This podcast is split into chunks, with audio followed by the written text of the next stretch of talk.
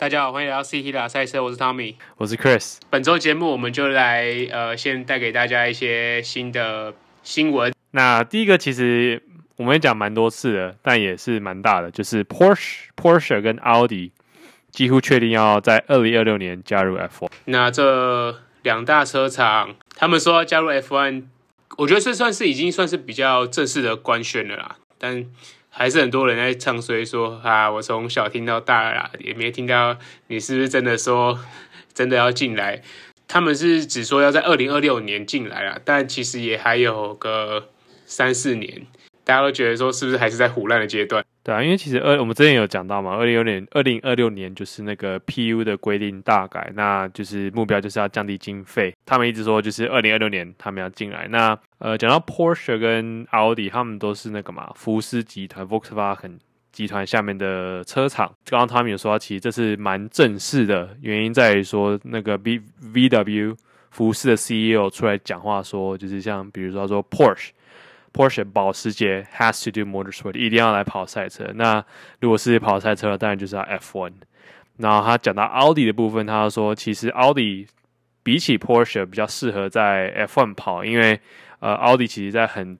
多不同赛车，像比如说那个德国房车大师赛，它是跟宾士是有在对尬的，所以尤其现在宾士也在 F1， 那其实 Audi 可能是很理想的在 F1 比的车队。我们说这次就是因为算是这次第一次蛮公开，就是说我们准备好，就是2026年这些规定是非常适合我们可以进来的时机这样的。然后就有消息指出啦，就是 Porsche 可能会倾向跟 Red Bull 来合作，作为他们的引擎供应商。那另外一个的话，就是 Audi 可能就会比较偏向买下一个车队。那目前有一点消息的是，他们可能想要去接触一下 McLaren， 但我觉得都还在很前面的阶段，也不知道是不是嘴炮，对吗？现在才2022年 OK， 还有四年的时间。下一个新闻的话，就是目前两位 race director 就是 Niels Wittich 跟那个 Eduardo Freitas， 他们两个都确诊 COVID-19 的啦。嘿，有民音指出，什么民音啊？ Mikey 要出现了吗？ Mikey 要回来了吗？上一季惹出很多麻烦的那个 race director Michael Massey 是不是可能会出来代班一场？我觉得不太会啦，他的争议实在是太大了。之前 F1 除了这就是我们刚刚提到两个确诊的那个 race director 之外，那其实他们有聘一个最高级顾问嘛 Herbie Blush， 所以或许有可能就是他会下来当，或是可能他们会找别的比较高等级的赛事的 race director 过来当。我觉得 Michael Massey 会回来的机率应该是没有很大啦。好，那这是大概过去这几周我们觉得比较重要、发生比较大的一些新闻啦。那今天我们还是带来一个主题。那我们上一个有讲主题，就是我要成为 F1 车手是上集嘛。那我们这一集就接续讲个下集这样子。我要成为 F1 车手的最终的一条路。我们上周有讲到，就是你要参加各种赛车学院，然后累积很长一段的车手育成的过程。现在讲到，如果你已经接受到这些教学或是一些学院出来的话，你要怎么样真的是成为一个赛车手？你还是要考试嘛。那考试的话，最简单的一张证照就是现在所有 F1 车手都有了一张叫做超级驾照，真的是很中二的名字。那也是因为它真的叫 Super License 啊，所以就超级驾照吧。其实超级驾照它算是有很多考试的资格啦。以目前的规则来说，就是你第一个，你至少要18岁，在你家开始比 F1 的时候，然后你要有 FIA 的国际 A 级竞赛执照，然后也要有你登记的国家的有效的驾照。然后还有当然要考一个笔试啊，笔试要考过啊，就跟我们考驾照一样啊。然后就是在过去你在比一些比较低等级的赛事，至少要比过2个完全的赛季，然后并超过 80% 的参赛率。那再来就是要累积40分，在过去3个赛季要累积40分才可以有资格拿。那这些40分是从哪里来呢？那这些40分其实就是我们刚刚提到说，它比比较低等级赛事的时候，就是 FIA 有一张表啦，囊括了全世界的所有赛事，当然就是比较注重于我们上一集提到的 F4、F3、F2 这个 FIA 主导的赛事。在这些赛事等级赛事，你拿的基本上前10名都会拿到一个所谓的积分，那这些积分加起来你拿到40分以上你才有资格拿这个超级驾照。然后还有就是我们提到刚刚很多的那些资格要符合，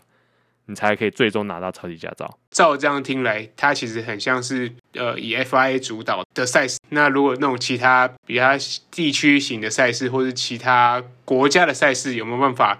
得到这样的认可？是有办法，但其实这个超级驾照制度有被批评为就是说太过度重视欧洲为主，就应该或是说 FIA 为主的赛事啦。我们欧洲，我们横跨大西洋到美国那边，有所谓他们的最高等级赛事叫 IndyCar。那其实 IndyCar 是一个非常竞争激烈的一个等级的一个赛事。我们刚刚说，就它是美国最高等级的赛事嘛。它在超级驾照里面所被颁布的积分是跟在 FIA 下面 F2 是一样的。那个赛事都是美国第一的，那你又跟一个算是在欧洲比较次等级的赛事的相同积分去这样比下去，这样真的公平吗？你看那些 IndyCar 的车，其实都是一些非常经验老练的车手，甚至很多就是自从退出 F1 之后的一些老鸟，像比如说那个 Juan Pablo Montoya， 现在他今年也要去跑那个 Indy 500， 真的很公平啊！因为 F1 就是我们之前有提到说，很多都是靠金钱，那很多车手像有一个荷兰车手叫 Rinus VeeKay， 那他其实他有小时候就是开卡丁车开始嘛，那他后来跑去 IndyCar 跑很大的原因就是没钱，相较于其他 FIA 这个阶梯往上爬比较没钱，所以他后来跑去 Indy 500 美国去跑，那其实他在美国也跑出不错的成绩，那他也常有被问说要不要去跑去 F1， 毕竟在 F1 就是有另外一个荷兰车手 Max Verstappen， 那其实他就提到说就是金钱是一个非常大的问题，你要有赞助商所带来的这个金钱流也可以帮助到车队可能才会想要签你这样子。你刚刚有讲到一个说就是他取得资格至少要18岁嘛，嗯，可是我就想到一个就是我们现在的冠军车手 Max Verstappen， 他其实是不是在17岁的时候就开始跑他的 F1 了？没错，那他其实很多记录被说就是其实根本没办法打破，17岁就能来跑这件事情现在是根本不可能，因为刚刚有提到说你至少要18岁嘛，那时候其实他被那个 Helen Markle 签下来说是誉为是下一代的 Senna， 17岁然后就有 FIA 就开始有动作说这样子他那么 fast track 就是直接这样子无缝接轨这样升上去，尤其在 Max Verstappen 在进入 F1 之前，他其实有很少的 single-seater 就是单座位的赛车的经验，所以也被评说他是不是经验有点不足，就是这个特例之后其实就增加了这个18岁的规定，然后再加上其他的那关于我们刚刚提到积分跟数量拿多少积分有被因为 Verstappen 这个 move 修改。 Verstappen除了他只是名副其实的世界冠军之外，其实他在 F1 赛车界所造成的波澜也不止在拿到冠军了，在这些赛制参加资格上也是有 不小的影响。所以很多现在新的，比如说XX最年轻纪录目前都是 Verstappen， 未来也可能很难被打破了吧？对，就是像比如说他在2015年那时候。Danny Kvyat 被下放到 Toro Rosso， 然后那时候 Max Verstappen 就在身上红牛的第一场2016年的西班牙站，他就第一场就得冠了，得单站冠军。那你可以说那一场是因为 Nico Rosberg 跟 Louis Hamilton 在前面撞，两个都退赛，但他就真的拿到第一站就拿到冠军了。我记得就是17还是18岁吧，这个应该是记录应该是不会被打破了。对 Max Verstappen 他其实就是一个非常非常有实力，刚好我觉得他也是在一个非常幸运的阶段，然后可以进入到 F1。 对，因为我觉得他是真的有实力，再加上他也算是那种运动选手二代嘛，他虽然可能不是像 Schumacher 那么大的名字，但我觉得他两边都算是有一些沾到光，然后就这样子升上去了，有点像那种 天之子的感觉，那种天时地利人和，然后刚好也是有所谓的赞助商啊，然后上面的对他的赏识，可能刚好这个位置可以让他补上 F1 的席位里面。那我觉得讲到这里就可以讲我们上一集节目有提到的一位车手啦。那其实 F2 跟 F3 的冠军就是 Oscar Piastri，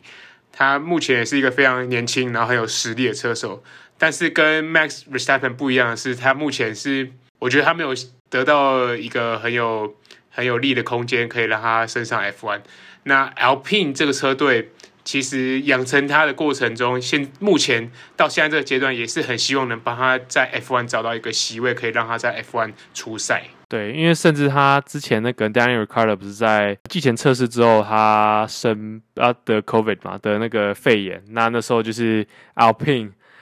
我觉得有点好笑嘛，可就是蛮风趣的，就是说他就主动提出我们可以让你们用我们的车手 Oscar Piastri， 然后我记得在没过多久McLaren就宣布他们签了一个 IndyCar 的车手来当他们的 test driver， 就是感觉时机很刚好了。不过就是确实就 Oscar Piastri 有点没有得到金钱方面的赏识吗？他虽然说是有 Alpine 的 backing 啊，对，但其实因为 Alpine 就刚好现在就是有两位算是他们觉得可以长期留下来的车手，Esteban Ocon 去年在匈牙利的单站冠军的，然后还有就是两度世界冠军的 Fernando Alonso。 那甚至 Fernando Alonso 在不知道这个赛季感觉很多次发生，就是他被问说你到底要不要退休，或是你觉得明年你还在跑 F1 嘛，然后说我觉得我现在在 peak 啊，我要不是其他车手有很好的器材，我才不会输他们呢。我现在觉得我还是可以跑个几年这样子。那就是因为这样子，其实 Alpine 算是有一个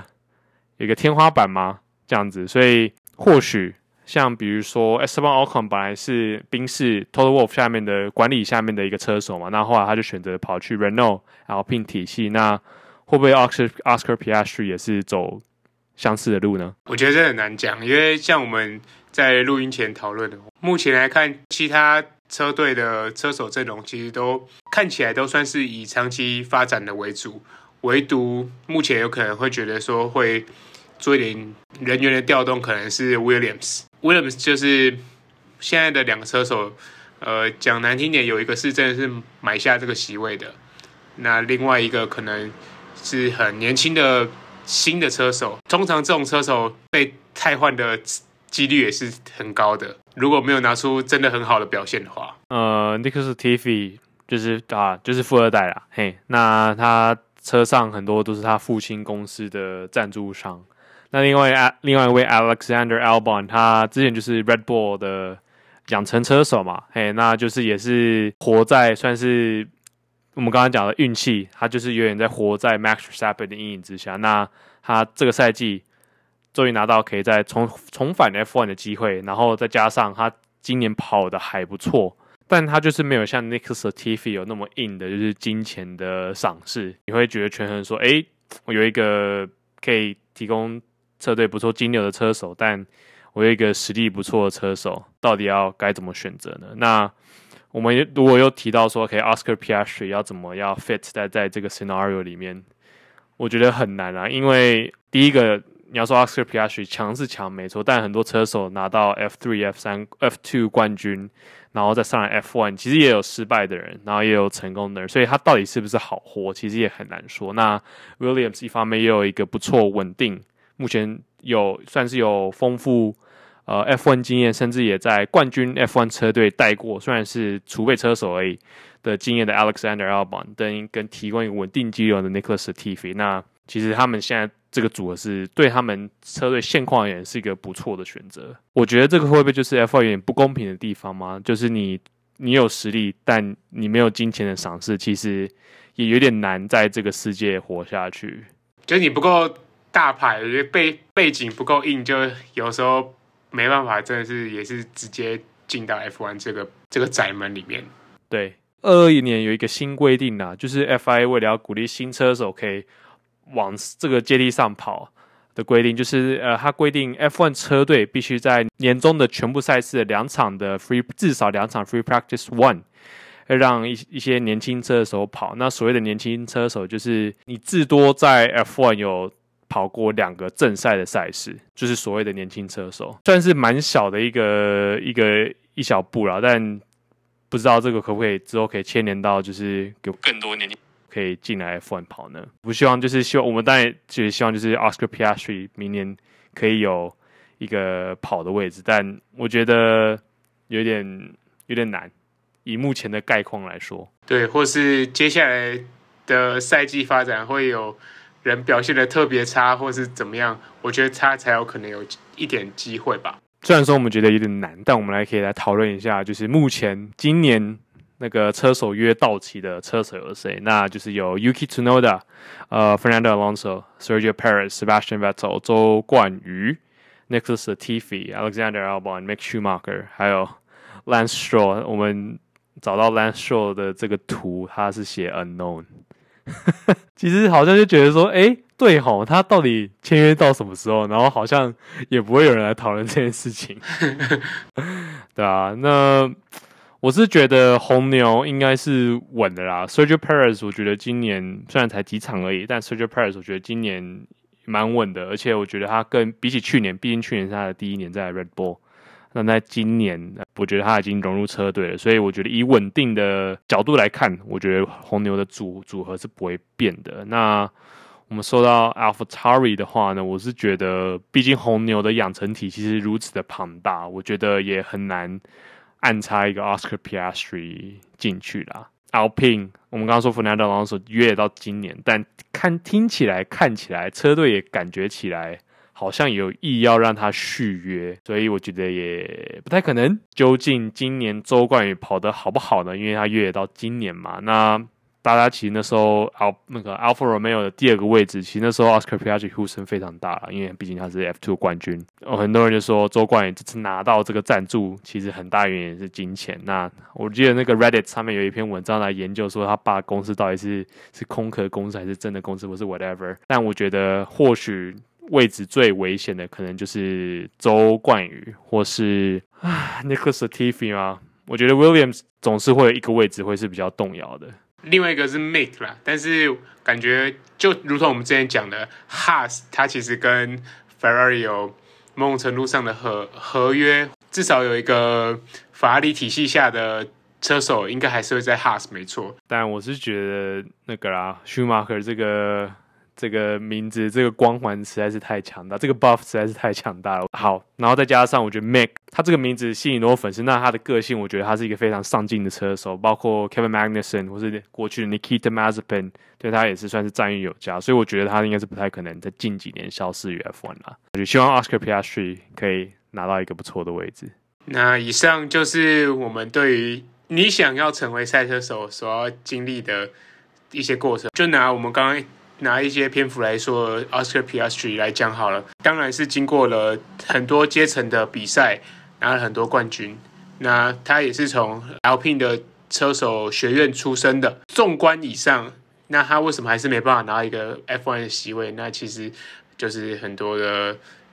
金钱的问题啊，或是你能不能有一个很好的机运获得一个席位，那其实这就是成为一个 F1 车手的必经之路。那 Tommy 你觉得你可以成为 F1 车手吗？我能去看比赛就好了。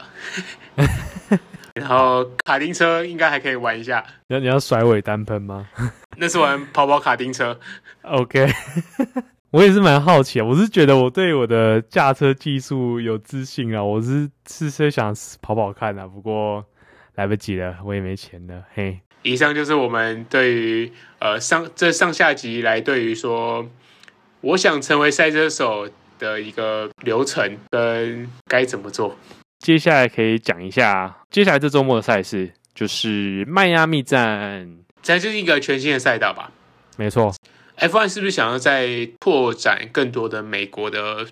观众，或是在美国的收视率？本季就是多了一场美国站的赛事。对啊，最近那个 Danny Ricciardo 有上那个 Trevor Noah 的 Daily Show， 然后他就说 Trevor Noah 就问他说，你在街头上是不是很难像以前一样就是隐藏在美国街头当中？他说对啊，就是其实好像到哪里都开始会有人跟他打招呼，所以就是可见美国这个潜在市场其实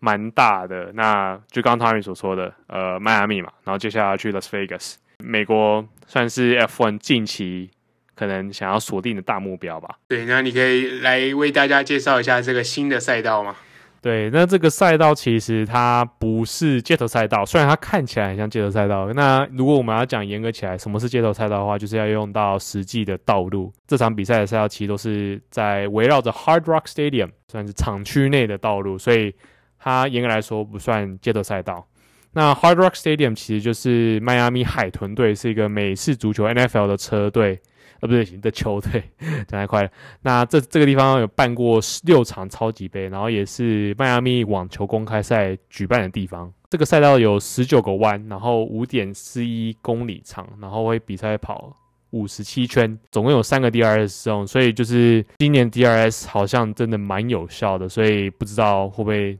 酿成说很多超车机会发生呢。这一场也是本赛季第一场的 W Series， 就是专门给女性赛车手跑的一个 single seater 单座位的赛事，这样子。刚才提到说迈阿密是新的赛道嘛，那我们觉得我可以顺便聊聊说，一个车队是如何来 approach 来准备一个新的赛道的赛事。如果是以我这种小菜鸡来看的话，第一个可能当然就是当地的天气状况跟所谓的赛道状况吧。我们之前有提到过，就是可能新铺的柏油啊，或是它使用的柏油种类，都可能对于比如说轮胎的耗损，或是可能甚至是底盘的教条、空力套件的教条，都会有一些影响。那可能在新的赛道上面，他们可能在赛道上的研究，他们不是会去走那个赛道嘛？可能会在赛道上的研究上，对，就会多花点心力去看一下哪边或者这个弯它里面有什么玄妙之处之类的，差不多是这样子，没错。那他们其实在比赛前几个月甚至1年的样子，就会开始准备来跑，就怎么跑这个赛道。那可能第一步就是刚刚 Tommy 所说的，就是会研究就是这个柏油怎么铺的。那他就会根据照片来判断说，这个柏油的粗糙度是怎么样？那这个粗糙度可能对轮胎的损耗会是怎么样？或是可能天气好不好？那比如说以迈阿密的话，可能它很常下雨，所以比如说你可能 FP1 跑了，你已经有让轮胎有一些 rubber 橡胶有在卡在柏油里边。那如果假设很常下雨，那很有很大的机会这些橡胶会被冲掉。所以天气确实是一个非常大的一个要素。那其实他们在第二步，刚刚有点像第一步，那第二步的话，就是它会根据卫星照片，甚至像 Google Earth， 然后就来判断说，这个赛道形状长怎么样啊？然后 Racing Line 我要跑什么路啊？然后我要做什么样的空力套件的调教？还有再来就是踩油门跟踩刹车的比例会是怎么样？那最终就是它会做一个光学雷达扫描，大家可能听过 LiDAR， 很常使用在自家车上，它就在扫描，做一个赛道的扫描，然后这个赛道扫描就是可以提供给车队赛车手来跑模拟器。那跑模拟器，这时候车手跑模拟器，那工程师就可以更进一步根据车手跑怎么样去做一些车子的调教，这样子。这就是一个新赛道车队或车手要做的事前准备啊。迈阿密有去过一次，天气很好，也是很不稳定，我觉得很像台湾，那就是一个也算是很湿热的一个地方。对啊，因为那个佛罗里达是被全美誉为就是美国的沼泽地吧。我也去过一次，然后我记得就是真的是很湿闷的感觉，就是当时就真的是有回到台湾的感觉。对啊，那不知道这个会对车子有什么样的影响呢？或是能不能再看到雨战的发生？我觉得这一季有雨战应该都是很值得来看的一个重点。但如果会有雨战发生，那个现在各大社群媒体应该已经开始在 po 说，干又要下雨了，这种 po 文吧。但我目前没有看到这些 po 文，所以应该是好天气吧。对啊，这拭目以待。Yes， 那以上就大概是迈阿密跟我们一些内容的解说。你还有不要补充的吗？那个我看了一下天气预报，好像会下雨，惨了惨了。OK， 佛罗里达州的天气真的是很难预测啊。好吧，那我们今天就差不多这样子咯。这场比赛的时间上可能就没那么友善，大家斟酌啦。上次看是沙特阿拉伯嘛，哇，隔天上班根本无法。正赛凌晨3点，大家我应该是会看啦，所以大家起来就看吧，好吧，那就今天就差不多这样子吧。对，今天节目到这里，谢谢大家，拜拜。